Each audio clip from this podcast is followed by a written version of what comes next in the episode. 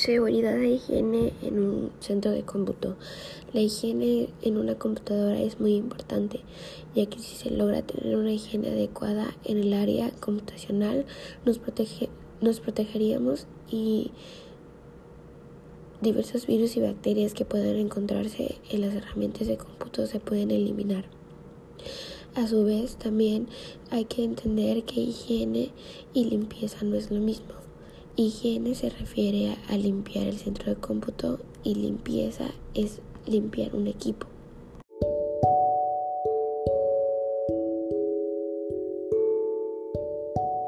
Muy buenos días, mi nombre es Jimena González Contreras y hoy les voy a hablar sobre los conceptos básicos de la física.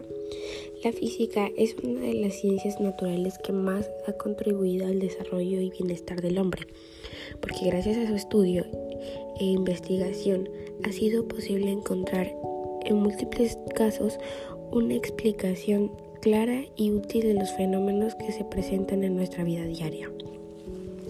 La palabra física proviene del vocablo griego física, cuyo significado es naturaleza.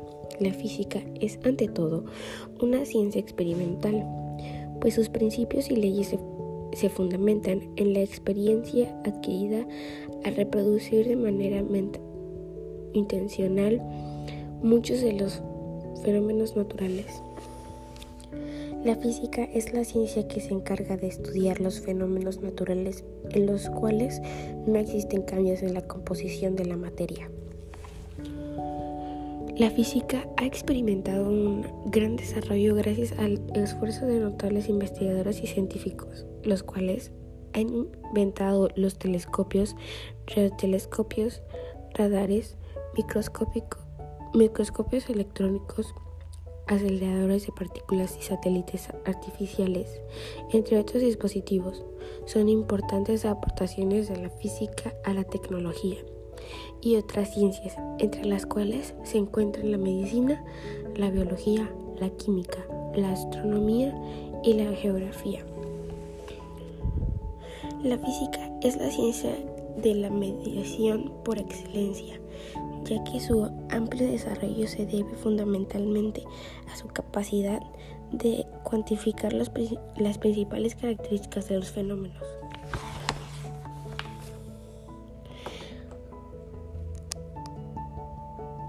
Su, clasificación. La física para su estudio se divide en dos grandes grupos, física clásica y física moderna. La primera estudia todos aquellos fenómenos en los cuales la velocidad es muy pequeña, comparada con la velocidad de, propagación de la luz y cuyas escalas espaciales son muy superiores al tamaño de los átomos y moléculas.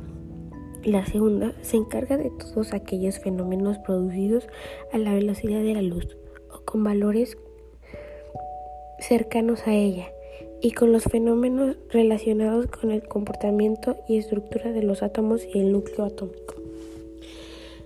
La física clásica se divide en mecánica, termología, ondas, óptica e electromagnetismo. La física moderna se divide en nuclear, física del estado, física relativista y atómica. Yo los exhorto a investigar más el tema porque es muy interesante y descubre cómo somos y nuestra existencia. Gracias.